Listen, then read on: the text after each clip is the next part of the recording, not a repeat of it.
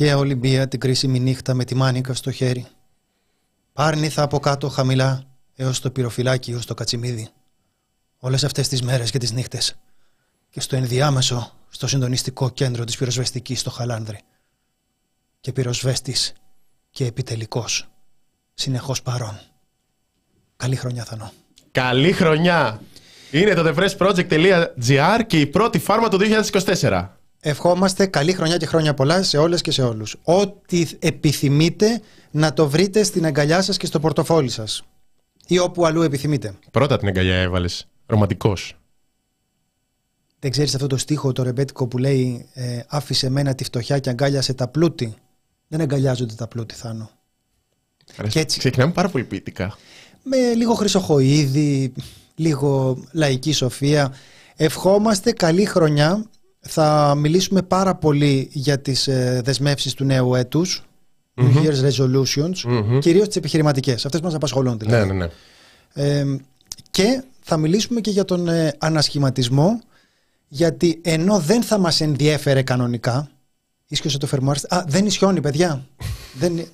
Κωνσταντίνε μου λέει η Γεωργία, επειδή είμαι ψυχαναγκαστική, ίσχυσε λίγο το φερμουάρ στη ζακέτα. Βάλε στραβά την οθόνη, δεν ισιώνει με τίποτα. Έχω προσπαθήσει πάρα πολύ. Λοιπόν, ε, δεν θα ασχολούμασταν με, την, ε, με τον ανασχηματισμό. Όπως καταλαβαίνετε τώρα δεν έχει πολύ μεγάλη ε, αξία ως πολιτική είδηση, αλλά μας την έφερε. Γιατί όταν φέρνεις τώρα χρυσοκοίδη πίσω στο δημοσία τάξη, εντάξει, πώς το λένε, ε, κάπως και εμείς υποχρεωνόμαστε να πούμε ότι ναι, έχουμε ένα γεγονός εδώ Έχουμε ένα γεγονός που κραυγάζει ότι ζητάει να σχολιαστεί από τη φάρμα. Ναι, έγινε χθες ο ανασχηματισμός. Η κυβέρνηση ξεκινάει το 2024 με την επιστροφή του Υπουργού της καρδιάς μας, ε, του Μιχάλη Χρυσογοίδη, στο Υπουργείο Προστασίας του Πολίτη και μια πιο παλιά επιστροφή, μια πιο ρετρό επιστροφή, Άδωνης Γεωργιάδης, ξανά στο Υπουργείο Υγείας, μυρίζει δεύτερο μνημόνιο. τι ωραία. Δηλαδή, δηλαδή ένιωσα, ένιωσα λίγο Λίγο, όχι πολύ αλλά ένιωσα ότι γυρίζουμε πίσω σε εκείνο τον καιρό που τους ε, θυμάμαι σε αυτές τις θέσεις, πώς τους καμαρώναμε. Τους καμαρώναμε. Θα καμαρώσουμε και σήμερα. Έχουμε πολύ υλικό. Έχουμε πολύ υλικό για να καμαρώσουμε, αλλά να, πούμε, να πούμε πρώτα καλή χρονιά. Mm-hmm. Έτσι, σας παρουσιάσαμε το βασικό θέμα της εκπομπής για να ξέρετε δηλαδή τι σας περιμένει και τώρα να πούμε καλή χρονιά. Λοιπόν, καλή, καλή χρονιά. Α, αυτό. Ε, Ωραία, προχωράμε. Πώς περάσατε; Πώς περάσατε; Θέλουμε να μας πείτε αν περάσατε ωραία, αν ακολουθήσατε τις συμβουλές μας. Γιατί η φάρμα είναι εκπομπή προσωπικής ευεξίας πάνω απ' όλα. Δηλαδή δεν τα λέμε για να τα ακούμε μόνοι μας, τα λέμε για να τα κάνετε αυτά που λέμε. Οπότε, αν σας λέμε μια συμβουλή και μετά πάτε και κάνετε του κεφαλιού σας, μη μου πείτε μετά δεν πέρασα καλά μιζέρια Όταν εγώ έλεγα να πηγαίνετε να φεύγετε εξωτερικό, εσείς καθόσατε εδώ πέρα και νομίζατε ότι θα έρθει το αεροπλάνο να σας πάρει από, το, από την Κυψέλη. Λοιπόν, θέλει λιγάκι να κινητοποιηθείτε. Λοιπόν, τις τελευταίες ώρες του 2023 πέτυχα Θάνο στα λουλουδάδικα και ήταν η καλύτερη στιγμή του έτους. Να πω ότι με... συνέβη, συνέβη, συνέβη, εκείνη τη στιγμή χόρευα το κούτσι φόρεμα του Μαζονάκη. Ολυμπία ήταν τυχαίο, δεν έχει ξανασυμβεί ποτέ, ήταν μια στιγμή παραφροσύνης, ε, αυτό. Και γενικά είμαι πιο σοβαρός. Θα το έχεις συνειδητοποιήσει ότι αυτή τη στιγμή εκπροσωπείς τη φάρμα; Ναι. Και χορεύεις τον κούτσι φόρεμα δημοσίως; Ναι. Θα το χορέψεις το πάρτι αύριο; Αν μπει, θα... δεν υπόσχομαι κάτι. Αν μπει, δεν υπόσχεται κάτι. Ωραία. Λοιπόν, ε, αύριο είναι το πάρτι. Δεν θέλω να ακούσω. Δεν μπορώ, μένω στα χανιά. Δεν θέλω δικαιολογίες. Δεν υπάρχει δεν μπορώ, υπάρχει δεν θέλω. Αυτό να ξέρετε ότι είναι το μόνο που ισχύει για μας. Και διάβασα για αρκετούς που λένε δεν μπορώ να έρθω, είμαι μόνη, μόνος, μόνο και τι θα έρθω να κάνω. Θέλω να θυμάστε ότι το The Press Project είναι πάνω από όλα μια αγκαλιά. Θα έρθετε εκεί πέρα και θα είναι σαν να τους ξέρετε όλους. Όπως είναι τα καλά πάρτι που είναι σαν να γνωρίζεσαι με όλους. Θα είναι τέτοιο το κέφι, κέφι, κέφι, κέφι, δεν μπορείτε να φανταστείτε. Τον βλέπετε απέναντι. Δηλαδή, το Gucci φόρεμα που λέει ο Θάνος θα είναι η πιο αξιοπρεπή στιγμή που, θα ζήσουμε, στιγμή που θα ζήσουμε μαζί. Ποιο πάρτι ρε παιδιά, τι έχασα. Να φύγει. να φύγει, να φύγει. Διαγραφή. Διαγραφή, διαγραφή και μπλοκ. Πω, πω, πόσο καιρό έχεις να μπεις στο site; Τι πιο πάρτι ρε παιδιά, τι έχασα; Λοιπόν, θα έρθουν τρία γιορ- άτομα ως γιορτε- τώρα. γιορτές, ε, ε, ναι, έξοδοι, ναι, ναι. τραπέζια, φαΐ, ποτό, ε, ρεβεγιόν, δεν ξέρω εγώ τι. Το ξεχνάμε το The Press Project, διαβάζουμε να δούμε τι μαυρίλα υπάρχει στον κόσμο. Εντάξει, δεν γίνεται έτσι παιδιά. Παιδιά, με... τι να πω τώρα, με φέρνετε σε δύσκολη θέση γιατί δεν θέλω να, να, να βρίζω τους ε, πελάτες μας αλλά η αλήθεια είναι ότι πρέπει και εσείς να κάνετε τα κουμάντα σας. Να πούμε ότι το chat έτσι ξεκίνησε στο YouTube. Δηλαδή δεν υπήρξε ερώτηση τον ανασχηματισμό, πώς τον βλέπετε. Η πρώτη ερώτηση προς τα εμάς και προς τον υπόλοιπο κόσμο ήταν από τον Δημήτρη που λέει θα, θα πάτε στο πάρτι του Press και αν ναι τι θα βάλετε. Έτσι, αυτά είναι έτσι τα έχεις ζητήματα βρει. που... Έχεις βρει τι θα βάλεις, ε, Όχι. Θάνο; Όχι. Τα αποφασίσεις τελευταία στιγμή; Ναι. Εγώ είχα βγάλει α- από τα, από τα Χριστούγεννα είχα ξεκινήσει να, να δοκιμάζω κάποιους ε, συνδυασμούς. Λοιπόν, 5 Ιανουαρίου στις 9 η ώρα, My Hood, Πανόρμου 16, Αμπελόκηπη. Είναι το party του The Press Project. Θα είμαστε όλοι εκεί. Να έρθετε κι εσείς. Δεν θα γίνουν δεκτές δικαιολογίες. Αυτό το λέμε για μετά. Όταν δεν θα έχετε έρθει, να ξέρετε ότι δεν θέλουμε να γίνουμε πιεστικοί, αλλά κάπου εκεί τελειώνουν οι σχέσεις μας αν δεν έρθετε. Μην το πάρετε δηλαδή ως συναισθηματικό εκβιασμό, απλώς δεν θα ξαναμιλήσουμε ποτέ. Είναι, υπάρχει και το μπανεράκι να το δείτε. Γι' αυτό λέμε σε κάθε σελίδα του Press. Διαβάζεις εκεί, διαβάζεις τι έκανε η κυβέρνηση. Τσουπ, πάρτι στο Press. Ότι Ναι. πάνω εκεί που πας να εκνευριστείς. Α, έχει πάρτι. Λες, αλλά Υπάρχει έχει- 5 Γενάρη. Θα το αφήσουμε μετά γιατί Ναι. θα περάσει ο καιρός και Καλά, θα γι' αυτό λες, ακόμα αυτό θα «Πω, συζητάμε. Και θα λέμε, πω ρε, πως, τι ωραία που είχαμε περάσει στο πάρτι του Press. Θυμάσαι τότε που χορεύαμε τον Gucci φόρεμα με το, με το Θάνο. και ξαφνικά ένα χαμογελάκι θα σκάει έτσι μέσα στο λυπημένο σας ε, πρόσωπο. Λοιπόν, Νατάσα, εγώ θα έρθω με τις φίλες μου και κλείσαμε και νύχια κομμωτήριο. Κάνουμε πάρτι. Εμείς κινείται η οικονομία. Εγώ δεν, τα φτιάχνω μόνος μου τα νύχια, αλλά τα έκοψα σήμερα. Είναι για το πάρτι και το άλλο χέρι, γιατί μερικές φορές δεν τα κόβω όλα μαζί τα νύχια. Το κάνω δηλαδή, κόβω μερικά και μετά όταν μεγαλώσουν και τα υπόλοιπα, κόβω και τα υπόλοιπα. Ε, είναι μια ιδιόρυθμη συνήθεια. Ίσως δεν θα έπρεπε να το έχω πει αυτό, ε. Καλά, εντάξει, εγώ είπα για τον Gucci. Είναι μια. Λοιπόν, θα έρθω να σας ζωγραφίσω όσο χορεύετε. Α, γιατί χορεύω πολύ γρήγορα. Εγώ που δεν θα έρθω, αλλά θα ανανεώσω την ετήσια συνδρομή, συγχωρούμε, ναι. Παιδιά, όλα συγχωρούνται όταν πληρώνετε. Ό, όταν πληρώνετε, συγχωρούνται όλα. Μήπως έπρεπε να το κάνετε στο ΟΑΚΑ, θα χωρέσει ο λαός του Πρέσ. Δεν θα χωρέσει, αλλά θέλουμε πιο πολύ πάμε για αυτές τις φωτογραφίες που θα δείχνουν κόσμο απ' έξω εκνευρισμένο και θα παίρνουμε συνεντεύξεις. Θα λένε πόση ώρα περιμένετε; Περιμένουμε από εδώ από το πρωί, είμαστε εδώ πέρα, δεν έχουμε μπει. χαμ, Που είναι οι υπεύθυνοι να μιλήσω με έναν αρμόδιο και τέτοια. Οπότε θα έχουμε συνεντεύξεις της να ανάβουν λίγο τα αίματα, να φαίνεται. Να, ναι, να φαίνεται. Εγώ θέλω, η κοπέλα μου λέει όχι. Τώρα Ε, γιατί το γράψα αυτό, ξέρεις τι θα έρθει. Αφού ξέρεις τώρα. Αφού το ξέρεις. Λοιπόν, τέλος πάντων. Είμαι ο ήταν- άλλος που ήταν- δεν έχει φίλους που διαβάζουν Press, οπότε η σωστή συμβουλή είναι να άλλαξε φίλους. Καλά, το λέμε στον άλλο να χωρίσει που λέει, του λέει η κοπέλα του όχι.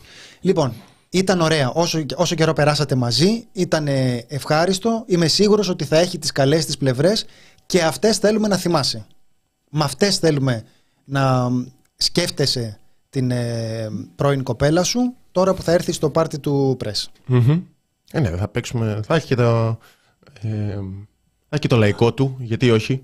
Το κα- κάνω το ίδιο με τα νύχια, λέει ο Δημήτρης. Ο Δημήτρης κάνει το... Έλα ρε. Λοιπόν, τώρα με κάνατε χάλια γιατί δεν είμαι πια Λίμνο, είμαι πάλι με Αθήνα. Πώς να έρθω; Άρα πάλι δεν είμαι Αθήνα. Πώς να έρθω; Δεν μας ενδιαφέρει. Δεν μας ενδιαφέρει. Άκου λέει τώρα πώς να έρθω. Πάρ' τα πόδια σου και έλα. Λοιπόν, ε, θέλω να, απλώς να το ξεκαθαρίσουμε. Είναι η τελευταία σας ευκαιρία. Δεν θα υπάρξουν, δεν θα υπάρξουν άλλες. Γιατί αύριο θα το πούμε. Όχι, το πάρτι είναι η τελευταία Α. ευκαιρία. Το πάρτι είναι η τελευταία ευκαιρία. Δεν κρατάμε φιλίες ε, ε, εκτός πάρτι. Αυτό να ξέρετε. Δηλαδή θα έρθει κάποιος και θα σου πει Γεια, είμαι εγώ. με-» Πεις, Δεν σε θυμάμαι. θα λέει Μα είμαι συνδρομητής χρόνο. 5 Ιανουαρίου. 9 το έκανες; βράδυ. Πού Πού ήσουν. ήσουνα; Τίποτα άλλο. Αν θα παίξει ελληνική ραπ, ναι, εννοείται. Εννοείται. Ό,τι και Μην να ρωτήσετε, πε- ναι, θα πει. Μην παίξει λαϊκά, εδώ είμαστε άνθρωποι του πνεύματος. Ρε Θάνο, ξεχάσαμε να βάλουμε στα θέματα της ημέρας το Βασίλη Καρά που δεν μπορέσαμε... Εσύ σχολίαζες τα social media τον ε, Βασίλη Καρά. Όχι. Είσαι υπέρ ή κατά των social media; Γενικά, όχι, γενικά είμαι υπέρ. Γενικά είσαι υπέρ. Όταν γίνεται μια συζήτηση που απλά θεωρώ ανούσα, κλείνω τα social. Δηλαδή μπαίνω social. Συνέπεσε και με γιορτές που ήμουν αραιά και αγαπημένη με τα social. Ε, ήταν, ναι, ήταν κατάλληλη στιγμή. Ξέρω εγώ, με, με όλη αυτή την κουβέντα. Δηλαδή, έπρεπε να μαλώσει και για Βασιλικά. Εγώ απορώ πώ δεν μαλώσαμε στην ευρύτερη αριστερά, ας πούμε, Σόιμπλε. για Σόιμπλε. Σόιμπλε. Ήταν λίγο πιο, λίγο πιο ασφαλής ε, η, ε, η πλοήγηση στο, στην υπόθεση Σόιμπλε. Αλλά ποτέ δεν ξέρεις κιόλας με τα social. Ναι. Δεν, δεν υπάρχει περίπτωση. Ναι, είναι η ίδια κουβέντα που είχε γίνει με τον Τσάντλερ από τα φιλαράκια. Ναι. Που λέει βοήθεια καλέ μου, φαγωθούμε μεταξύ μας. Ε, θα φαγωθούμε μεταξύ μας. Αν θα έχει κάποιο θέμα το πάρτι. Ναι. Ναι. Θα έχει θέμα ε, μπομπονιέρες. Το σκεφτόμασταν πολύ με το Θάνο. Έχουμε σκεφτεί διάφορες, ε, διάφορες ιδέες. Τελικά η ιδέα θα είναι ε, μπομπονιέρες για το πάρτι. Οκ, Θα, okay, είμα- θα είμαστε όλοι ντυμένοι μπομπονιέρες. Αφεντικό μίλησε, δεν να κάνει. Βγάζει σκασμό και λες μπράβο, καλή ιδέα, αφεντικό. Θα ζήσουμε πάρτι που δεν το φανταζόμαστε. DJ Μποκομπόκο. Ανεβάζεις προσδοκίες, θα κάθεται ο Κωνσταντίνο σε ένα σημείο. Α, γεια. Για στην καλύτερη περίπτωση. για την ώρα που θα είμαι στο peak του επικοινωνιακού αμόκ εκεί πέρα που θα λέω γεια.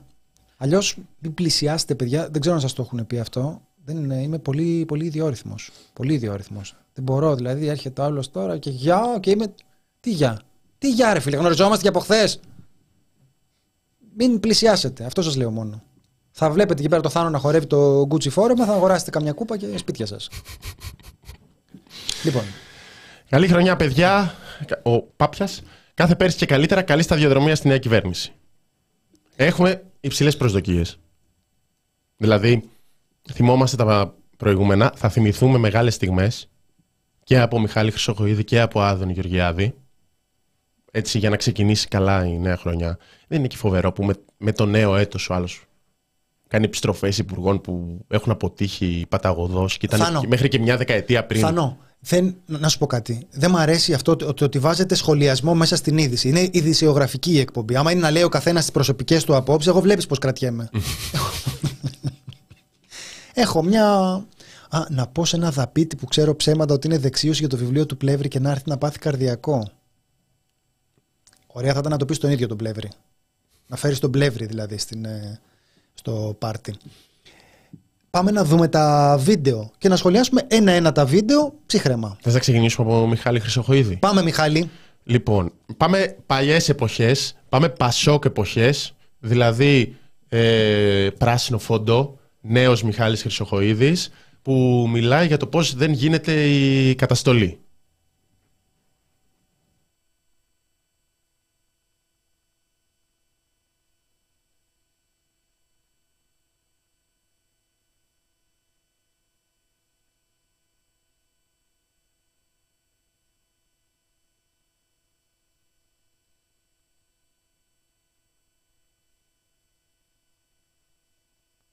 Κατασκευάστηκαν δυο γεγονότα, τρεις φωτογραφίες, πέντε συνθήματα για αστυνομική βία. Εδώ λοιπόν δεν έχουμε να κάνουμε για fake news, αλλά έχουμε να κάνουμε, περάσαμε στο στάδιο των fake stories. Σενάρια ολόκληρα που σκαρφίζονται ορισμένοι. Ελπίζω να μην τα πιστεύουμε πια σήμερα μετά από τουλάχιστον δύο μήνες. Πηγαίνω εγώ προσωπικά πολλές φορές και άνθρωποι απλοί, άνθρωποι απλοί εκεί, λαϊκοί, φτωχοί άνθρωποι μου λένε επιτέλους. Επιτέλους βλέπουμε κράτος. Περνούν οι αστυνομικοί και χειροκροτάει ο κόσμος. Εντάξει, είναι τυχαία η σειρά. Βασίλης, παιδιά, πάρτε τα ρε λέει, τα στις γιορτές δεν... Θέλει λίγο το χρόνο. Ρεμίτικα, ρεμίτικα, ρεμίτικα. Ρεμίτικα. Δηλαδή ο κόσμος εδώ πέρα πε- περιμένει ότι υπάρχει μια, μια οργάνωση, ότι είναι τα πράγματα παπ, παπ, παπ, παπ, να γίνονται χωρίς χωρίς λάθη. Λοιπόν, αυτό είναι από το 2020. Fake news, fake stories και το καλύτερο... Άρα λέει δύο εικόνες εκεί πέρα και ξαφνικά να, να παρουσιάζουν εικόνα τώρα ότι υπάρχει αστυνομική βία. Ναι. Σκέψου. Σκέψου που έχουμε φτάσει. Σκέψου δηλαδή που έχει φτάσει η προπαγάνδα της ιδεολογικής ηγεμονίας της αριστεράς να λέμε τώρα ότι υπάρχει αστυνομική βία. Και το λένε αυτό στο Χρυσοχοίδη. Μμμ. Δεν θυμάμαι ποιον, ποιον δέρνανε εκείνη την εποχή. Δηλαδή, είχαμε ακραία καταστολή. Οι περιπτώσεις είναι πάρα πολλές. Έχουμε ενδεικτικά κάποιες. Και μ, προφανώς αυτό που μένει είναι ότι περνάει η αστυνομία και χειροκροτάει ο κόσμος. Αυτό το είδαμε λίγο πιο μετά, ε, ένα περίπου χρόνο πιο μετά, στην Νέα Σμύρνη. Ο Μιχάλης Χρυσοχοίδης είναι υπουργός της Νέας Σμύρνης. Ο υπουργός του Πονάου, ο υπουργός που στη συνέχεια είχαμε τον τραυματισμό του αστυνομικού, στη μεγάλη συγκέντρωση που έγινε, το διάγγελμα Μητσοτάκη, το πογκρόμ των αστυνομικών το ίδιο βράδυ στη Νέα Σμύρνη, που είναι 15 οι περιπτώσεις. Να δούμε λίγο το βίντεο της Νέας Μύρνη. Βασίλη, Βασίλη, το καλό που σου θέλω. Ξέρω, είχε τη γιορτή σου, ήπια λίγο παραπάνω, αλλά εντάξει. Έχω περάσει πια και. Λοιπόν, πάμε να δούμε. Πάμε, Βασίλη, να δούμε.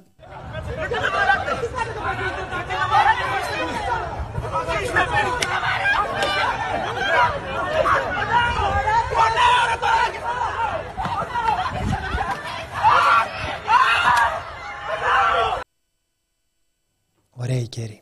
Ωραία η κέρη. Ήταν Έβγαινε ο άλλος στην πλατεία, τον έδερνε ο αστυνομικός. Είναι ε, η αστυνομία που δέρνει κόσμο που έχει βγει από το σπίτι του.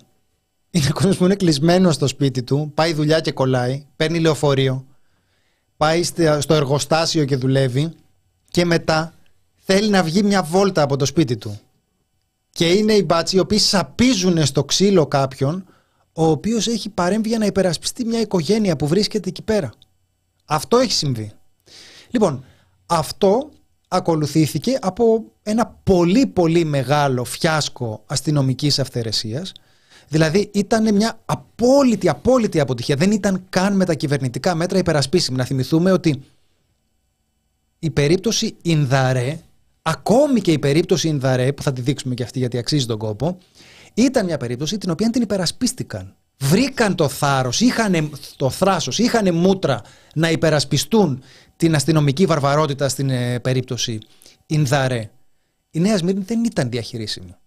Προσπάθησαν με τον ε, τραυματισμό του αστυνομικού να αντιστρέψουν το κλίμα, όπου όλοι είχαμε φοβηθεί ότι ποιος ξέρει τι θα συμβεί, αν αυτοί οι άνθρωποι χτυπάνε τόσο λυσασμένα, χωρίς κανένα λόγο και κανένα σκοπό, ε, χωρίς να έχει συμβεί τίποτα, πού να βρεθεί και θύμα, με θύμα αστυνομικό τώρα, ε, πού να σκεφτεί κανείς τι μπορούν να κάνουν. Ε, δεν βγήκε ούτε αυτό το, αυτό το χαρτί και στην πραγματικότητα απλώς ήταν μια υποχώρηση της αστυνομίας. Δηλαδή ήταν κάτι εντελώς με εντελώς παράλογο. Δεν είχε καμία επιχειρησιακή λογική, καμία ηθική λογική, καμία πολιτική, τίποτα, τίποτα. Ήταν πάση που φοράγανε κόσμο. Τους αρέσει βέβαια και από αυτή την άποψη είναι ωραία να κάνεις το χατήρι της της ε, αστυνομίας, γιατί και αυτοί άνθρωποι να θέλουν λίγο να ξεσκάσουν. Άλλος ξεσκάει ε, παίζοντας κολτσίνα, άλλος χτυπάει διαδηλωτές. Οπότε υπήρξε κάτι θετικό για τους αστυνομικούς που ξεδίνανε λίγο, αλλά ξαναθυμίζουμε ότι αυτό που είχε συμβεί ήταν ότι είχαμε κόσμο που βγαίνει έξω από το σπίτι του, την αστυνομία που ακολουθούσε κυβερνητικές οδηγίες που λέγανε ότι πρέπει να τρέχεις για να βγεις έξω από το σπίτι σου. Αυτά συζητάγαμε τότε και υπήρχε και κόσμος που τα υπερασπιζόταν αυτά. Και στη συνέχεια ακολούθησε όλο αυτό το κρεσέντο της αστυνομικής, ε, της αστυνομικής βίας που κατέληξε σε ένα πουφ, όπως τα έλεγε ο Παλαμάς για τον Παπαδιαμάντη. Είναι από τις περιπτώσεις που υπήρχε πολύ μεγάλη αντίδραση κοινωνική. Μπορεί να το ξεχνάμε τώρα έχοντας πρόσφατο το 41%. Αλλά οι, οι μαζικές διαδηλώσεις οδήγησαν στο ότι η αστυνομία μαζεύτηκε εκείνους τους μήνες. Είναι πάρα πολλές οι αποτυχίες του Χρυσογωδή από κάθε άποψη. Δηλαδή αποτυχίες που τις λέμε εμείς, αλλά και αποτυχίες στον επιβάλλει τη δική του πολιτική. Ο νόμος κατά των διαδηλώσεων είναι μια περίπτωση από αυτές. Ε, πιο βασική περίπτωση είναι η πανεπιστημιακή αστυνομία. Η πανεπιστημιακή αστυνομία είναι νόμος Χρυσοχοίδη και Ραμαίος. Μια απόλυτη αποτυχία και για την προσπάθεια της Νουδού να επιβάλλει αυτή την ατζέντα στα πανεπιστήμια. Δηλαδή, από όπου και να το πιάσεις, για να μην φτάσουμε προφανώς στις πυρκαγιές. Οι πυρκαγιές είναι το τελικό τότε σημείο. Προφανώς υπάρχουν και εδώ κυβερνητικά. Ξέρω ότι προφανώς υπάρχουν και επαφές με το βαθύ κράτος, ε, που προφανώς το Υπουργείο Προστασίας του Πολίτη έχει πολύ βαθύ κράτος. Είναι υπεύθυνο για το βαθύ κράτος της αστυνομίας. Αλλά και ίσως υπάρχουν και πράγματα στο περιθώριο τα οποία δεν είναι γνωστά ή είναι ψήθυροι. Αλλά στο κυβερνητικό έργο αυτά μένουν από εκείνη τη θητεία. Μένουν άνθρωποι με ματωμένα κεφάλια, άνθρωποι που μπούκαρε η αστυνομία ε, στα σπίτια τους επειδή έτυχε να μένουν δίπλα σε κατάληψη και μετά τους διαπόβευε, τους ε, συκοφαντούσε ακόμα και στη Βουλή διαστόματο Πρωθυπουργού, όπως την οικογένεια Ινδαρέ. Ε, Άνθρωποι πήγαν στο νοσοκομείο, άνθρωποι που σύρθηκαν με ψεύτικες κατηγορίες και ένας υπουργός που έβγαινε στα κανάλια με έναν λόγο που δεν έβγαζε κανένα νόημα. Δηλαδή δεν ξέρω αν, αν θυμάστε Χρυσοχοίδη να προσπαθεί να δικαιολογήσει την αστυνομική βία και να μιλάει για την αστυνομία. Δεν, δεν μπορείς να βγάλεις άκρη. Δεν καταλαβαίνεις τι λέει. Γενικά είναι ασυνάρτητος. Ναι. Ο Χρυσοχοίδης γενικά ποτέ δεν έχει ηρμό. Μιλάμε τώρα για μεγάλο επικοινωνιακό χάρισμα. Ένας άνθρωπος που δεν μπορεί να βάλει δύο φράσεις στη σειρά με αρχή, μέση και τέλος. Διαβάζω ένα απόσπασμα από την ε, ανάρτηση που έκανε ο Θανάσης Καμπαγιάννης γιατί ε, η προσωπικότητα του Χρυσοχοίδη δεν φαίνεται να εξηγεί για ποιον λόγο θα ήθελε αυτόν τον άνθρωπο για υπουργό, ούτε για ποιο λόγο θα επέστρεφε αυτός ο άνθρωπος στο Υπουργείο και καλά προστασίας του πολίτη. Λοιπόν, ε, αυτό που λέγεται και λέγεται στο αστυνομικό ρεπορτάζ πιο ευγενικά, ο Καμπαγιάννης το γράφει πιο ομά, είναι ότι αυτό που κρίνεται σε αυτές τις ε, περιπτώσεις είναι οι διασυνδέσεις με τα αστυνομικά κυκλώματα. Η διασύνδεση της Ελλάδας με το έγκλημα, το λαθρεμπόριο και την προστασία της νύχτας και αντιπαραθέσεις ανάμεσα στις φράξεις της για τη μοιρασία έχουν φτάσει σε παροξισμό. Οι κρίσεις της Ελλάδας μοιάζουν πλέον, πλέον με πόκερ μαφιόζικων συμμοριών.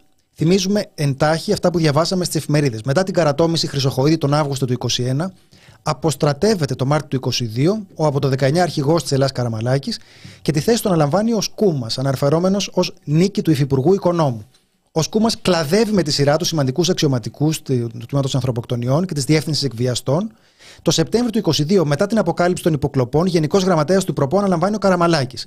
Το Μάρτιο του 2023, ο Θεο, Θεοδωρικάκος, σε συνεργασία με το, Εξίμ, με το Μαξίμου, παραμερίζουν τον έλεγχο του Υφυπουργού Οικονόμου και εκπαραθυρώνουν τον Σκούμα, που είχε ανανεωθεί η θητεία του. Ενώ ήδη στις κρίσεις έχουν αποστρατευτεί Κωσιβάκη εσωτερικών υποθέσεων και Τσέτσικα τη ΔΙΔΑΠ, που έχει και δικό της κοριό. Τότε δημοσιοποιείται η υπόθεση της φερόμενης συγκάλυψης όσον αφορά το γιο του Θεοδωρικάκου. Θυμίζουμε τώρα, αυτή είναι μια υπόθεση πολύ δευτερεύουσα σημασίας σε σχέση με τη βαριά εγκληματικότητα που συζητάμε εδώ πέρα, ε, αλλά που προφανώς δείχνει συγκρούσεις στο εσωτερικό της αστυνομίας.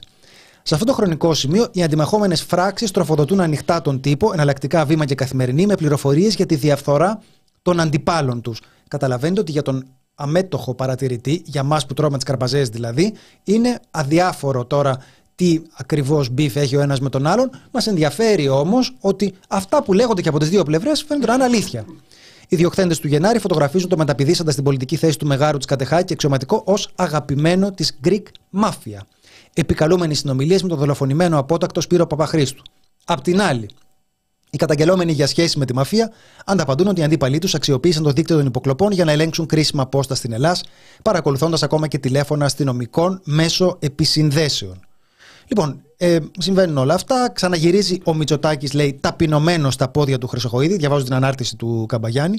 Ακόμη και ο Καραμαλάκης ανακοινώθηκε ως υπουργό για λίγες ώρες, αντιμέτωπος με τη λευκή απεργία του αστυνομικού βαθέως κράτους μετά τους απανοτούς θανάτους αστυνομικών και τον εκρηκτικό μηχανισμό στην έδρα των ΜΑΤ. Ε, έχουμε ανυπακοή των μάτς ενολές ε, ανωτέρων. Δηλαδή αυτό που συζητάμε τώρα είναι ότι ο τρόπος για να το πουλήσεις αυτό στον κόσμο είναι να πεις ότι ο κόσμος ενδιαφέρεται πάρα πολύ για την εγκληματικοτητα και θέλει ασφάλεια. Ο κόσμος θέλει, διψάει για ασφάλεια. Ναι. Στην πραγματικότητα ο κόσμος σχέστηκε για την εγκληματικότητα. Αυτό που γίνεται είναι ότι τα κανάλια τον ταΐζουν αστυνομικό δελτίο μέρα νύχτα. Γιατί τα κανάλια ποντάρουν σε αυτόν τον πανικό γιατί ακριβώς αυτός ο πανικός ευνοεί την λατρεία προς την ε, βία του κράτους και γι' αυτό και τον ταΐζουν με μια εντελώς παράλογη και δυσανάλογη ανησυχία γιατί στην πραγματικότητα βεβαίως τα βία εγκλήματα είναι πάρα πολύ σπάνια και τα βία εγκλήματα σχετίζονται με τα κυκλώματα αυτά στα οποία εμπλέκεται και η αστυνομία. Αυτό είναι το οργανωμένο έγκλημα. Γενικά το έχουμε πει πολλές φορές. Ε, τεχνικά αυτό είναι το οργανωμένο έγκλημα. Έγκλημα οργανωμένο είναι άμα έχει και μπάτσους μέσα. Αυτό το κάνει οργανωμένο. Τα υπόλοιπα τώρα είναι ψηλολόγια. Είναι κάτι, άμα είσαι τώρα κανένα φτωχαδάκι, κανένα πλεμπαίος, εκεί πέρα θα πας, θα κάνεις μια κλοπούλα, εντάξει, άντε σπίτι σου, άντε στη φυλακή. Δεν, μα, δεν μας ε, ενδιαφέρει. Αυτό που μας ενδιαφέρει εδώ πέρα είναι το έγκλημα, το οργανωμένο. Είναι πολύ οργανωμένο, παιδιά. Αυτό δεν μπορείτε να φανταστείτε πόσο οργανωμένο είναι είναι τόσο οργανωμένο που εμπλέκονται σε αυτό ανώτατα στελέχη της αστυνομίας. Όπως συμβαίνει στη δίκη της Greek Mafia, Και όπως συμβαίνει και το μαθαίνουμε από αυτές τις ε, αλληλοκατηγορίες ε, που συμβαίνουν τον καιρό που δεν λειτουργεί ισορροπημένα το, το σύστημα.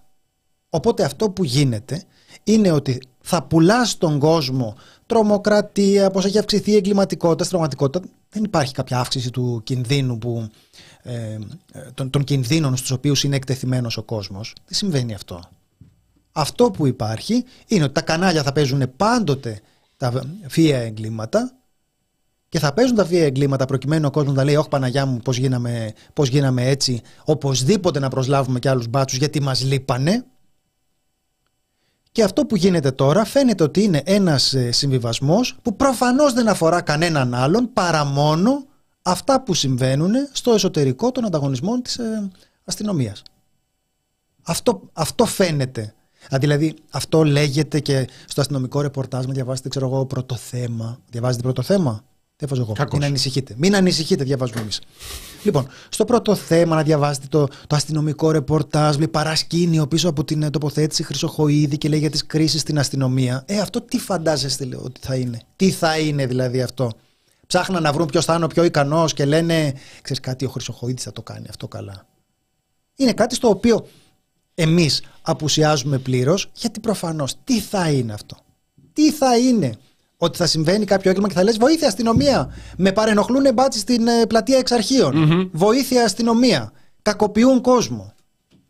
Λοιπόν, αυτό γίνεται με λίγα, ε, με λίγα λόγια και είναι πολύ συνηθισμένη αυτή η πρακτική. Τι πιο σύνηθες που θα, που θα λέγαμε ότι την ώρα που γίνεται αυτό το πράγμα θα συζητάμε για το πώς ο κόσμος το ζητάει και ο κόσμος ανησυχεί για την εγκληματικότητα. Στην πραγματικότητα για να μπορέσεις να κάνεις τον κόσμο να ανησυχήσει για την εγκληματικότητα το, τον έχεις ταΐσει με τόνους ε, ε, καθοδηγούμενου φόβου από τα κανάλια.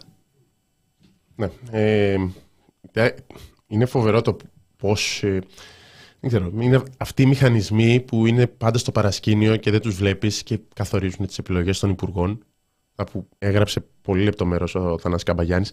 Μερικές, απλά μια πρόσθεση σε αυτό, ήταν ο Σκούμας, ο πρώην αρχηγός της Ελλάς, είχε στείλει και μια επιστολή όταν είχαν γίνει οι κρίσεις πέρσι, που μιλούσε για απαξίωση του ρόλου και για συγκεκριμένα κέντρα που δεν θέλουν τις αξίες και τις αρχές τις οποίες αυτός υπηρετεί.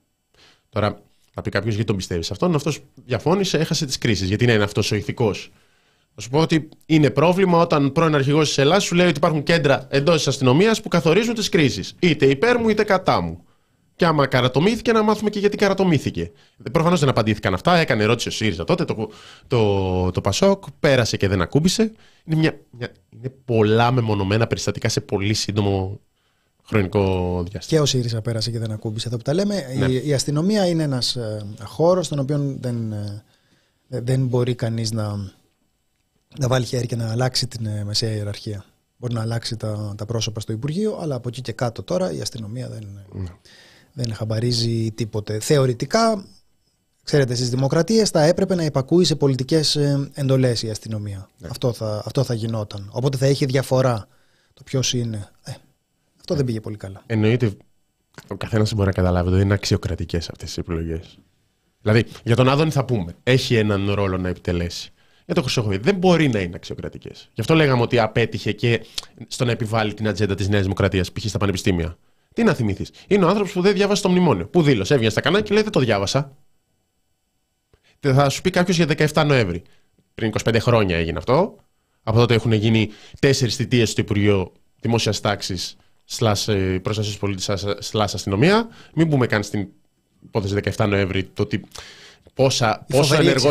Η φοβερή έσκασε η βόμβα στα χέρια του ξηρού. Δηλαδή ε, αυτό έπαιξε και κάποιο ρόλο. Όπως και να το κάνουμε στο να πιάσουν τη 17 Νοέμβρη. Ε, ναι, και θυμάσαι πάρα πολλές περιπτώσεις. Δηλαδή υπάρχει μια ε, περίπτωση. Υπάρχει ένα ότι γελάς με κάποια πράγματα που τα θυμάσαι, γελάς πικρά, όπως ξεκινήσαμε με την υπέροχη ανακοίνωση για το πού ήταν τη στιγμή των καταστροφικών πυργαγιών στην Εύβοια. Αυτό που διαβάσαμε στην αρχή, μπορείτε να ανατρέξετε αν μπήκατε τώρα. Ξεκινήσαμε με ποίηση διαστόματο Κωνσταντίνου Πουλή. Παιδιά, μην ανατρέξετε απλώς αυτό. Αυτό θέλει να το κόψετε και να το βάλετε ringtone στο κινητό σας. Με αυτό πρέπει να ξυπνάτε. ή να σας παίρνουν τηλέφωνο με αυτό. Βάλτε το ξυπνητήρι, κάτι. Ε, είναι ένα κομμάτι που πρέπει να αξιοποιηθεί περισσότερο. Ναι. Το, αυτό ήταν ένα αστείο, αλλά παράλληλα συνέβη και εγώ ήταν η Εύβοια. Και ο υπουργός έλειπε, ήταν απόν. Ο, αυτό, η ανακοίνωση του ΣΥΡΙΖΑ βγήκε και τι έλεγε ο ΣΥΡΙΖΑ. Και εγώ ήταν η Εύβοια και ψάχναμε τον υπουργό. Δεν υπήρχε πουθενά. Όπως δεν υπήρχε στο Υπουργείο Υγείας. Ο λέει Αγαπηδάκι τα έκανε. Δεν υπάρχει. Δεν ξέρω ότι τα ασχολείται με τους φίλους του Γκατεχάκη, της κρίσης των αστυνομικών. Ε, ναι, αλλά θυμάσαι και τις πολλές περιπτώσεις αστυνομικής αυθαιρεσίας. Δηλαδή είναι πάρα πολλές. Τώρα, αν ξεχάσουμε κάποια, θα είναι σαν να δικούμε και μειώνουμε τη σημασία. Αλλά πρέπει να φάμε όλη την εκπομπή για να λέμε ότι τότε δίραν αυτόν, τότε πιάσαν αυτούς, αυτοί αθώθηκαν. Ε, οι φοιτητές στην ΑΣΟΕ, ξέρω εγώ, Τζόκερ. Τι να πρωτοθυμηθώ; Φιάσκω το ένα μετά το άλλο.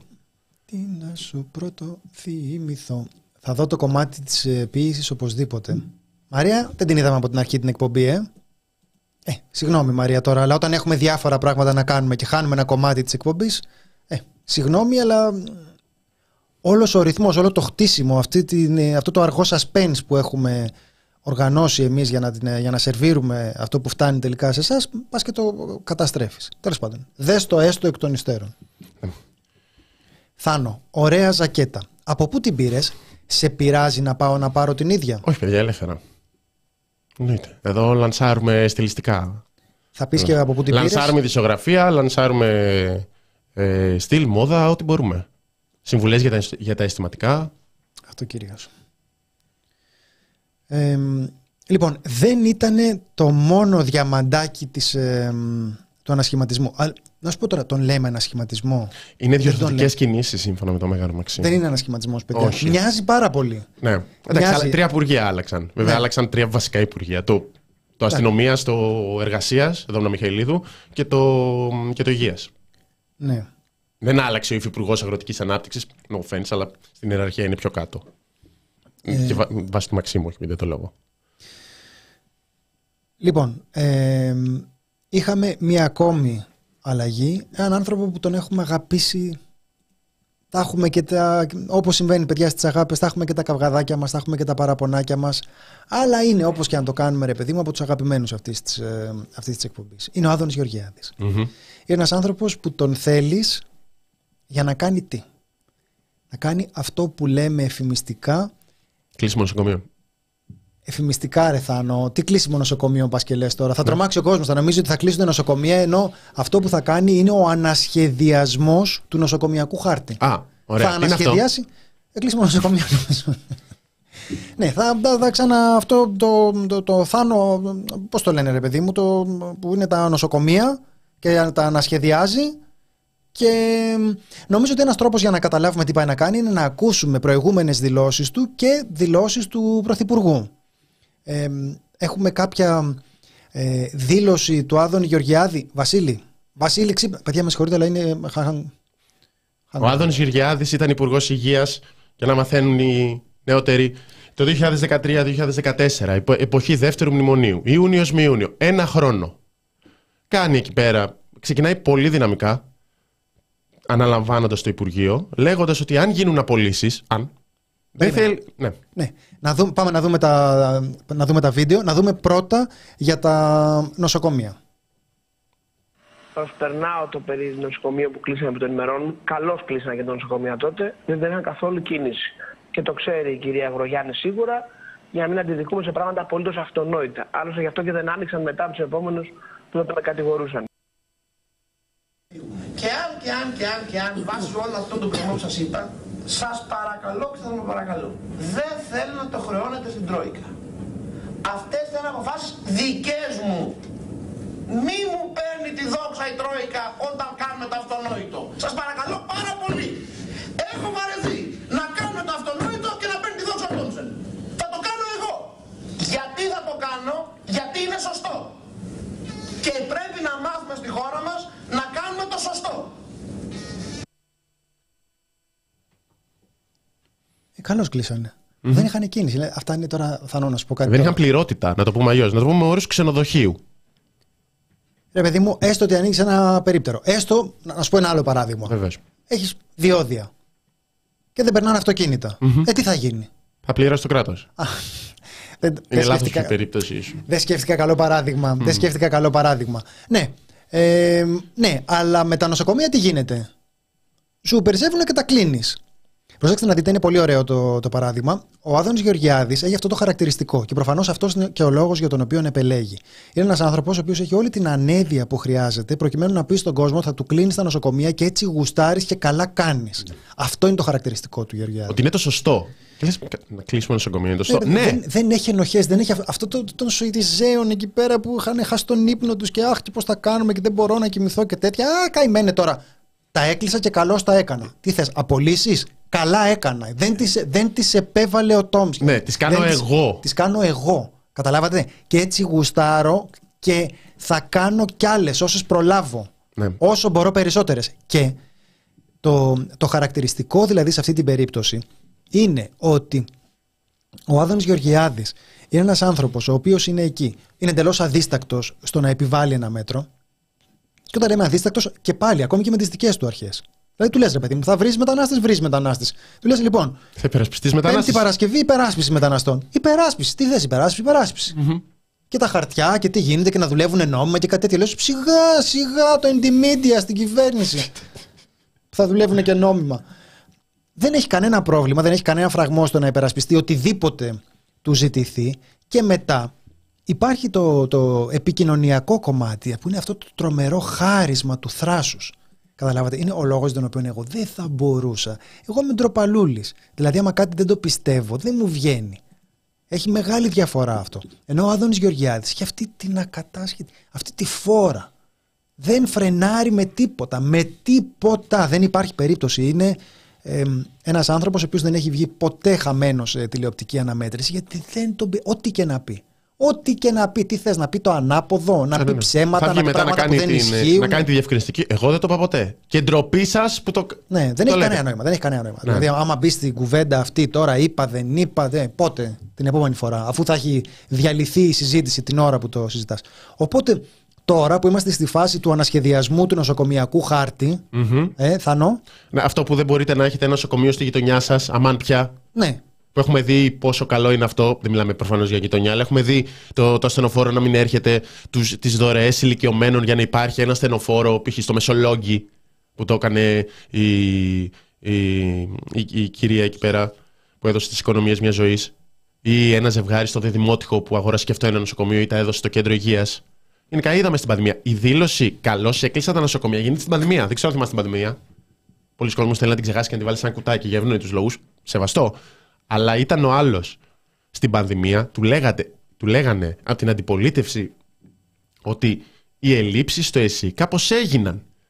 Δηλαδή μας λέγανε ότι ε, δεν μπορεί η Ελλάδα και μετά την κρίση και μετά την κρίση πόσο πια να ανταπεξέλθει η χώρα και το ΕΣΥ ήταν διαλυμένο και δεν ξέρω εγώ τι άλλο. Ε, ναι, αλλά κάποιος πήρε αυτές τις αποφάσεις, κάποιος υπέγραψε το, από το 10 και μετά για να διαλυθεί το ΕΣΥ και να φτάσουμε στην πανδημία με το ΕΣΥ υποκατάρρευση και να μην μπορεί να αντέξει.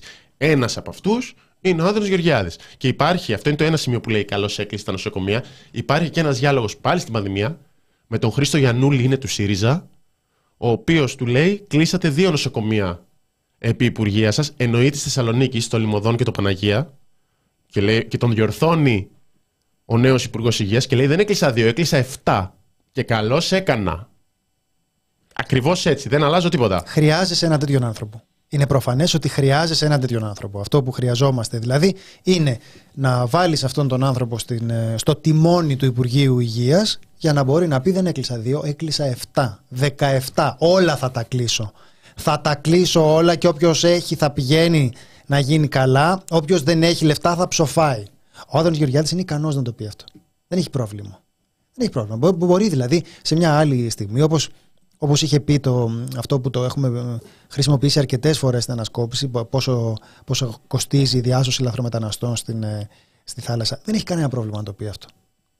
Οπότε νομίζω ότι και η περίπτωση του Χρυσοχοίδη είναι μια περίπτωση ενός ανθρώπου ο οποίος είναι κραυγαλαία αποτυχημένος σε ό,τι, σε ό,τι έχει κάνει αλλά το βασικό του προτέρημα είναι η σχέση του με τους μηχανισμούς της αστυνομίας και η περίπτωση του Άδων Γεωργιάδη είναι μια περίπτωση όπου το βασικό προτέρημα του, του Γεωργιάδη ως πολιτικού είναι ότι δεν κολώνει πουθενά.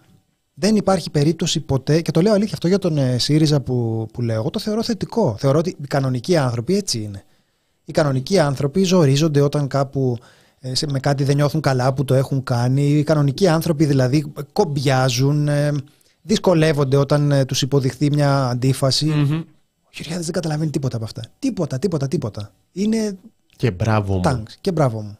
Όχι 2-7, 17-27. Ναι. Όλα θα τα κλείσει. Υπάρχουν και άλλα. Ε, το 5 ευρώ στα νοσοκομεία έγινε επί Υπουργείας Γεωργιάδη, καταργήθηκε μετά. Υπάρχουν μια σειρά από τέτοιες ρυθμίσεις που άρχισαν να κόβουν την πρόσβαση ευάλωτων ομάδων στην, ε, στην υγεία.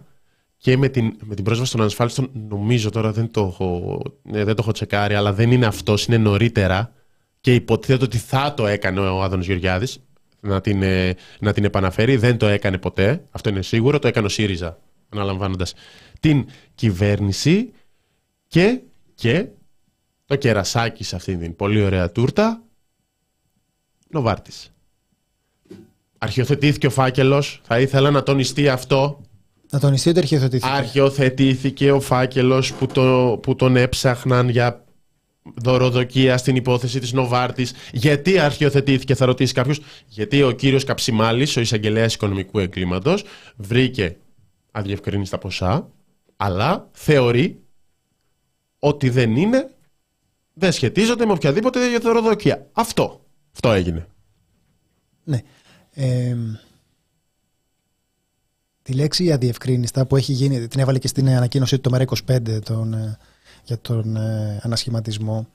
Ε, η λέξη αδιευκρίνηστα σημαίνει, επειδή έλεγε ο ίδιος σε υπεράσπιση του ότι αφού το, το μαγαζί έχει πολλές, ε, ε, πολλά έσοδα, τι, σας, τι σας κάνει εντύπωση, ε, έσοδα από το μαγαζί θα ήταν αδιευκρίνηστα, θα ήταν έσοδα από το μαγαζί. Πουλάει το, πουλάει το μαγαζί. Φαντάζομαι ότι δεν είναι χωρίς απόδειξη τα, βι- τα βιβλία που πουλάει το μαγαζί. Θα εμφανίζονταν ως έσοδα από την, ε, από την επιχείρησή του. Δεν ξέρω γιατί εμφανίζονταν ως αδιευκρίνηστα αυτά τα ποσά. Και πώς είναι δυνατόν να αρχιοθετείτε μια υπόθεση στην οποία υπάρχει η λέξη αδιευκρίνηστα. Γιατί φαντάζομαι ότι και ο ίδιος θα ήθελε να διευκρινιστούν αυτά. Δεν θα το ήθελε. ε. να μην Εσύ- μείνει στάμπα το στίγμα. εσύ δεν θα ήθελες, Ρεθάνο, να διευκρινιστεί το αδιευκρίνιστο πριν να αρχιοθετηθεί αυτή η υπόθεση; Γιατί να μπαίνει στο αρχείο μια υπόθεση για την οποία Θα υπάρχουν ήθελα να ποσά; λάμψει αλήθεια, και να, να καθαρίσω το όνομά μου, να μην μπορεί να μου τη λέει ο Πολάκης π.χ. να φτάσει το μαχαίρι στο κόκαλο. Αυτό, να δείξω ότι καθαρός ουρανός σας τραπέζι δεν φοβάται. Θα το ήθελα αυτό. Τώρα Ε. διαφορετικέ Διαφορετικά κοροϊδευόμαστε με στα διαφορετικές μούτρα μας. προτεραιότητες. Διαφορετικά κοροϊδευόμαστε με στα μούτρα μας. Αυτό, αυτό συμβαίνει και ξαναλέμε τώρα είναι ένας άνθρωπος ο, ο οποίος ε, ενεπλάκη σε αυτό, αρχιοθετήθηκε η υπόθεση, αλλά παραμένει η λέξη αδιευκρίνιστα ε, ποσά, που θα πει ότι βρέθηκαν στο λογαριασμό του χωρίς να εξηγείται η, η προέλευσή τους. Έτσι καταλαβαίνω, έτσι καταλαβαίνω εγώ. Ε, και ξαναλέω ότι θυμόμαστε τώρα την, ε, το πώς απολογήθηκε για αυτά ο Άδων Γεωργιάδης, μιλώντας για την ε, επιχειρηματική του δραστηριότητα. Αλλά ε, η αλήθεια είναι ότι παραμένει ένας υπουργός, Ναι. το οποίο το, το όνομα ακούστηκε σε αυτή την υπόθεση που αφορά ε, δωροδοκίες από φαρμακευτικές εταιρείες και ε, αφήνουμε τη λέξη αδιευκρίνηστα να πλανάται στον αέρα. Εντάξει, Θάνο, επειδή υπάρχει και ο συμβολισμός σε τέτοιες περιπτώσεις, όπως ο πολιτικός συμβολισμός, ε, δεν το κάνεις. Δεν επιστρέφεις τον άνθρωπο ε, που έχει κάνει. που έχει συ- συνδεθεί, έχει, με, μ, είχε συνδεθεί με την υπόθεση Νοβάρτης, αλλά και που έχει κάνει αυτές τις δηλώσεις για την υγεία. Καλώς έκλεισαν νοσοκομεία. Θεωρητικά, αν το δούμε ψύχρεμα, πολιτικά ρε παιδί μου, πολιτικός σχεδιασμός, δεν θα το κάνω αυτό γιατί ο άλλος ήταν μνημονιακός υπουργός. Έκανε περικοπές στην υγεία. Τεκμηριωμένα έκανε περικοπές στην υγεία. Δεν είναι fake news αυτό. Στα μνημόνια, στα μνημόνια γίνανε περικοπές στην υγεία. Ο, λόγος, ο ένας λόγος που το κάνεις ε, είναι ότι δεν σε νοιάζει κιόλας. Δηλαδή 41%. Κάνω τι θέλω. Αυτό είναι το ένα. δεν το- νομίζω, το νομίζω ότι δεύτερο- είναι κάτι περισσότερο το- από αυτό. το Ότι δεύτερο- Το θέλεις. Ναι. Το δεύτερο, δεν μπορεί να υπάρχει και τρίτο και τέταρτο, είναι. Πω, μ' αρέσουν πολύ αυτά τα κλισέ, Κωνσταντίνε. Είναι ο άνθρωπος για τις επικίνδυνες αποστολές. Που είναι σαν να βλέπεις Hollywood. Και λες, τι θα κάνει ρε παιδιά με την επικίνδυνη αποστολή; Θα κλείσει νοσοκομεία. Α, Επικίνδυνη... Και εγώ έτσι θα το χαρακτήριζα. Ο άνθρωπος των επικίνδυνων αποστολών. Ναι, είναι επικίνδυνος, ε, επικίνδυνες αποστολές μόνο που επικοινωνία. πετάνε άλλοι. μόνο που πετάνε άλλοι. Λοιπόν, Δηλαδή να δούμε, είναι- έχουμε ε, κάποια μηνύματα πάρα πολύ σημαντικά Βεβαίως. που πρέπει οπωσδήποτε να Βεβαίως. διαβαστούν. Ε, λοιπόν, από τον Brain Drained. Ε, πολύ σημαντικό μήνυμα. Μας έγραψε καλή χρονιά και θέλαμε να, το, να διαβαστεί αυτό το μήνυμα στον αέρα. Εντάξει, βοηθάει και το, βοηθάει και το εικοσάρικο που έβαλε. Μύτικας, ε, έχουμε ένα ε, πρόβλημα στο να εμφανιστούν. Δεν πειράζει, δεν πειράζει. Θα σας τα διαβάζω εγώ. Ε, δεν πάρει. Άμα βγει το Πασόκ δεύτερο θα μπορέσει να νικήσει το, το 27. Πες ναι, πες 2 ευρώ με 2 ευρώ τώρα, ίσως. Και πολύ του είναι. Εκτιμήσεις. Δεν έχουμε ιδέα. Ε, Πολιτικές εκτιμήσεις. Δεν έχουμε ιδέα. Δεν, έχετε δει, δεν είδα τι έγινε το 23. Περιμένετε πολιτική εκτίμηση για το 2024. Αυτό δεν το κάνω, ούτε με 500. Βαγγέλης, ακούω τη φωνή του Άδωνη και αναστατώνομαι και μας βάζει 11.99. Βάλουμε λίγο ακόμα Άδωνη, λες να ξανααναστατωθεί. Και υπάρχει ένας που μου ρωτάει άμα μου δώσει ένα 5 ευρώ αν, ε, αν πρόκειται να, να πω ότι αγαπώ τον Άδωνη Γεωργιάδη. Ε, ρε.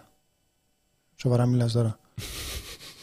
Ορίστε 5 ευρώ αδιευκρίνηστα. Ε, αυτά παιδιά δεν είναι καθόλου αδιευκρίνηστα, θέλω να σας πω. Όλα αυτά περνάνε από τράπεζες. Οπότε Ναι. είναι απολύτως διευκρινισμένο. Περνάνε από αυτό που YouTube, μετά από τις τράπεζες, τα γράφει ο άλλος, μπορεί και με το όνομά του. Γίνεται ακριβώς δημόσια, δηλαδή τα γράφει, το βλέπουν, θα το δουν κάποιοι χιλιάδες άνθρωποι ότι μπήκε αυτό το 5 ευρώ στο The Press Project. Είναι το Θα ακριβώ λέγαμε, αντίθετο. είναι το αντίθετο του Ε, τι, άλλο, αδιευκρίνιστου. τι, άλλο να τα κάνουμε, τι άλλο να κάνουμε, να βάλουμε κάμερες στο γραφείο. Θα πούμε και για τις σελίδε διαφάνεια μετά. Να στείλω 5 ευρώ που λέει να πεις ότι αγαπάς Άδωνη, να δεις πώς γίνεται για το χρήμα να λες αυτά που δεν πιστεύεις. Εγώ δεν ξέρω. Μα είμαι ο κλασικός άνθρωπος που λέει αυτά που δεν πιστεύει. Εγώ είμαι δεξιός, παιδιά. Απλώς επειδή, επειδή έχω βρει δουλειά εδώ πέρα, επειδή με, με έβαλε αυτή η θεία μου στο The Press Project με μέσο, Α, αναγκάζομαι και λέω αυτά που λένε οι αριστεροί για να μπορώ να πληρώνομαι. Δηλαδή, είναι μια περίπτωση ανθρώπου αργυρώνητου που αναγκάζεται να, να κάνει λάστιχο τη συνείδησή του προκειμένου να μπορεί να πληρώνεται. Απλώς είναι λίγο ανάποδα από τα συνηθισμένα. Ε, μια που το έφερε η κουβέντα. Ναι. Ανεβάσαμε στις, ε, στις γιορτές ένα αρθράκι για τη σελίδα διαφάνειας. Και μ, η σελίδα διαφάνειας θα την, ε, θα την βάλουμε στο... Θα υπάρχει πάντα στην, ε, στην αρχική μας. Ε, δε- δεν είναι τώρα, αλλά δεν θα, δεν θα χαθεί η σελίδα διαφάνειας. Θέλουμε να, θέλουμε να υπάρχει γιατί αυτό που προσπαθήσαμε να εξηγήσουμε και στο κείμενο που τη συνόδευε κατά την ε, παρουσίασή της είναι ότι πρόκειται για κάτι πολύ πολύ σημαντικό και πολύ σπάνιο. Ε, δεν είναι πολύ εύκολο να πει κανείς όπως ε, είπαμε εμείς ε, πώς πληρώνεται.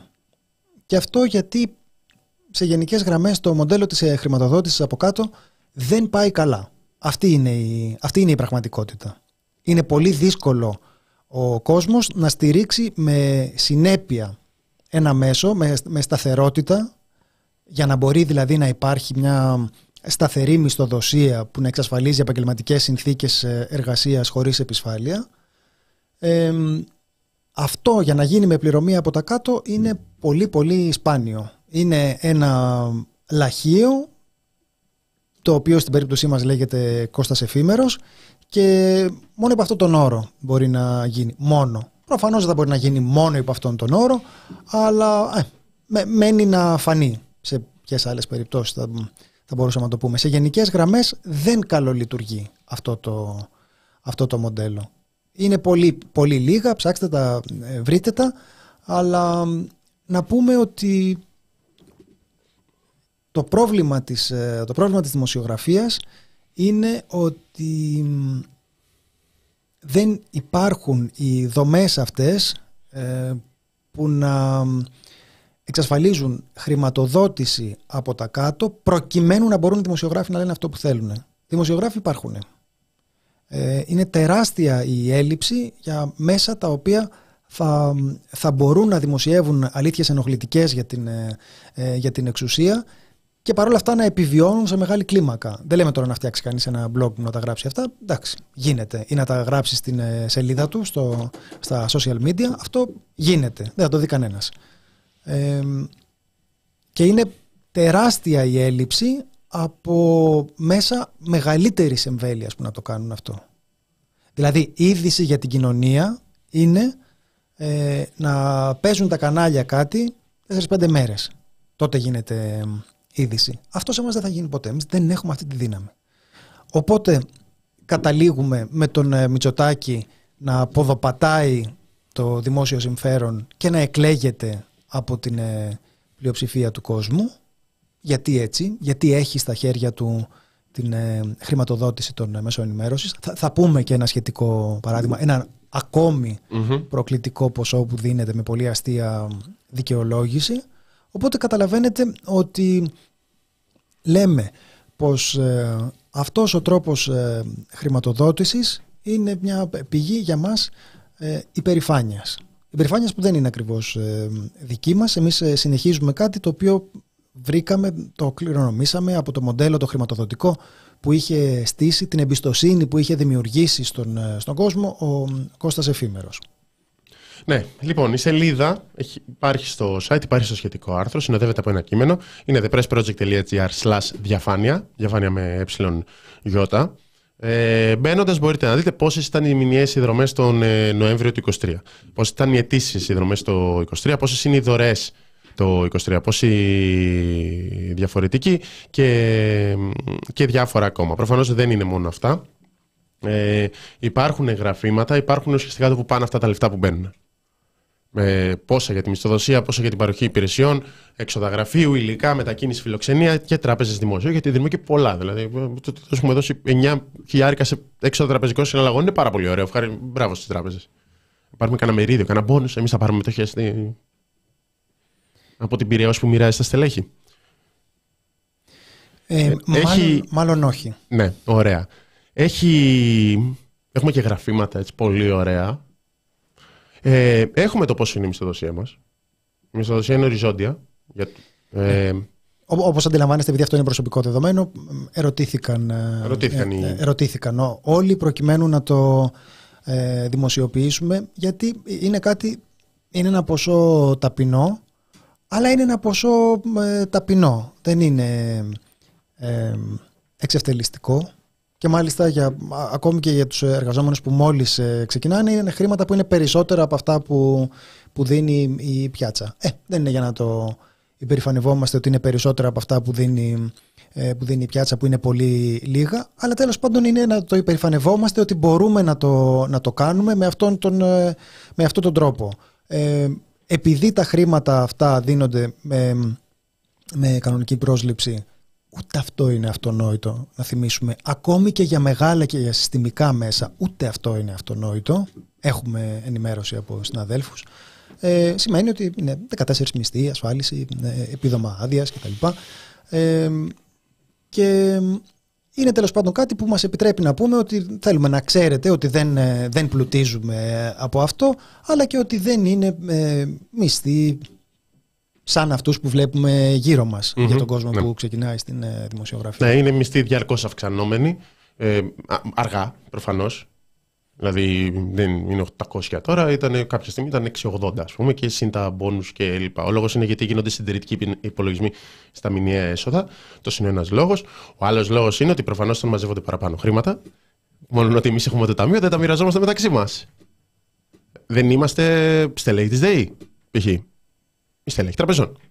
Οπότε πρέπει να πεις ότι, OK, υπάρχουν αυτά, αυτά πρέπει να ανεβάσουν τις μισοδοσίες, αυτά πρέπει να κάνουν προσλήψεις, αυτά πρέπει να δοθούν σε εξοπλισμό. Είναι μια απόφαση που λαμβάνεται με βάση μια σειρά από, από παραμέτρους. Υπάρχουν, υπάρχουν στοιχεία για τα, ε, για τα προγράμματα.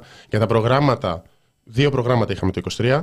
Ε, να τονίσουμε το ένα είναι το πρόγραμμα Καλυψό για τα fake news και το άλλο είναι το podcast η σειρά 108. Τα προγράμματα ουσιαστικά είναι side projects, δηλαδή χρηματοδοτούν κάτι συγκεκριμένο, πληρώνονται έξτρα πέρα από τα μισθά, τους μισούς στα μπόνους, οι άνθρωποι που συμμετέχουν και δουλεύουν για αυτά και είναι κάτι πολύ συγκεκριμένο και ένα ξεχωριστό τέτοιο. Δεν χρησιμοποιούνται για, για τα πάγια έξοδα του press. Είναι ένα αυτό, ποσοστό των εσόδων το οποίο το μαζεύει η εταιρεία. Και ένα ποσοστό είναι Google διαφημίσεις, αυτά που βλέπετε, που μπορείτε, μπορεί να κάνουμε τέσσερα χρόνια επεισόδιο νούδο και να σκάσει διαφήμιση Νέας Δημοκρατίας. Καταλαβαίνετε ότι η Νέα Δημοκρατία δεν μας πλήρωσε για να τη διαφημίσουμε στο τέσσερα χρόνια νουδού το επεισόδιο της ανασκόπησης.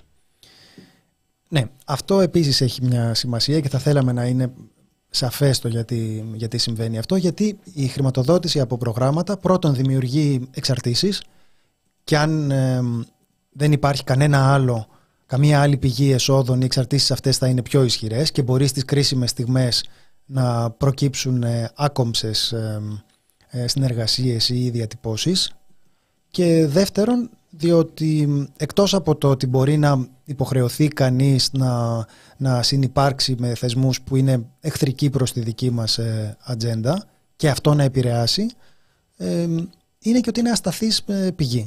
Οπότε δεν μπορεί να, να στηρίξει μισθούς ανθρώπων οι οποίοι θα έρχονται, θα κάνουν ροή και το site θα έχει κανονική, καθημερινή, θησιογραφική ροή. Γιατί για μας είναι σημαντικό να την έχει. Και θέλω να πω ότι αυτό ήταν ένα κομμάτι πολύ συνειδητό, προγραμματικό για τον, ε, για τον εφημερό. Δηλαδή ήταν κάτι το οποίο ε, δεν του έκανε καλό οικονομικά. Ήταν κάτι που δυσκόλευε πάρα πολύ οικονομικά γιατί η, η ροή δεν φέρνει χρήματα. Περισσότερα χρήματα φέρνουν τα, η, φέρνει η πρωτότυπη παραγωγή για μας. Αλλά η ροή όπως είχε μπορέσει να προβλέψει ο Κώστας και που εμείς τώρα το ανακαλύπτουμε σιγά σιγά πάρα πολύ οδυνηρά, η ροή είναι αυτή που δημιουργεί καθημερινή συνήθεια στον, ε, στον κόσμο. Η καθημερινή συνήθεια είναι πάρα πολύ σημαντική. Είναι πάρα πολύ σημαντική γιατί χρειάζεται να κάνουμε και τα δύο. Και να φτιάχνουμε δικό μας περιεχόμενο και να ενημερώνουμε τον κόσμο. Γιατί το γεγονός ότι οι καθημερινές έξεις, η, η, η συνήθεια του κόσμου για το που ενημερώνεται δεν περιλαμβάνει αριστερά μέσα, έχει τεράστια σημασία για, το, για την εικόνα που σχηματίζει πάρα πολλοί κόσμος για το τι συμβαίνει γύρω μας. Και έτσι, ενώ προφανώς δεν μπορούμε να ε, αντιπαλέψουμε τεράστιους ε, μηχανισμούς με πλήθος από τηλεοπτικά κανάλια που είναι όλα φιλοκυβερνητικά σχεδόν, ε, έχει μια σημασία έστω ως ένα μικρό γαλατικό χωριό να εκτιμήσουμε αυτό που, αυτό που γίνεται εδώ πέρα. Δηλαδή ότι υπάρχει ταυτοχρόνως και η προσπάθεια να παράγεται πρωτότυπο περιεχόμενο και προγραμματικά πάντοτε και θα το κρατήσουμε αυτό η, η επιθυμία να ενημερώνουμε. Δηλαδή να έχουμε καλή ώρα μια καθημερινή ε, εκπομπή που αρκετός κόσμος θα συνηθίσει να τρώει το μεσημεριανό του ή να κάνει ότι δουλεύει στο γραφείο του ή να ζωγραφίζει ή να είναι στο εργαστήριο εκεί πέρα mm-hmm. ζαχαροπλαστικής ή βιολογίας και να ακούει ειδήσεις από το, ε, από το μέσο μας. Αυτό ανακαλύπτουμε πολύ οδυνηρά με ορόσημο το σκάνδαλο των υποκλοπών ότι το έχουμε πολύ μεγάλη ανάγκη. Ναι, ε, ήθελα για δύο σημεία. Πρώτα απ' όλα, ε, για μας που σπουδάζουμε δημοσιογραφία υπάρχουν internships, υπάρχουν αλλά μόνο μέχρι, μέσω Άτλαντα. Ε, Όποιος δουλεύει και, εργα, και εργάζεται τακτικά στο πρέσβο, έχει ένα άρθρο που θα είναι κάποιος καθηγητής πανεπιστημίου για κάτι, ξέρω εγώ, ε, πληρώνεται. Ε, δεν έχουμε δεχτεί ποτέ ε, πρακτικές αμυστή. Δεν έχουμε ναι. μπει σε λογική τύπου έλα να μάθεις τη δουλειά και εδώ στο πρέπει να μάθεις πώς είσαι. Μόνο μέσω Άτλαντα. Ποια είναι η διαφορά, ότι μέσω αυτού του προγράμματος από το Πανεπιστήμιο και στη συνεργασία με το Πανεπιστήμιο πληρώνεται αυτός που έρχεται. Ναι, εντάξει, είχε τύχει και μια φορά, ξέρω εγώ, από ξένο, από ξένο πανεπιστήμιο, ναι. ένας ε, νεοελληνιστής, ας πούμε, που το έκανε, αλλά δύο.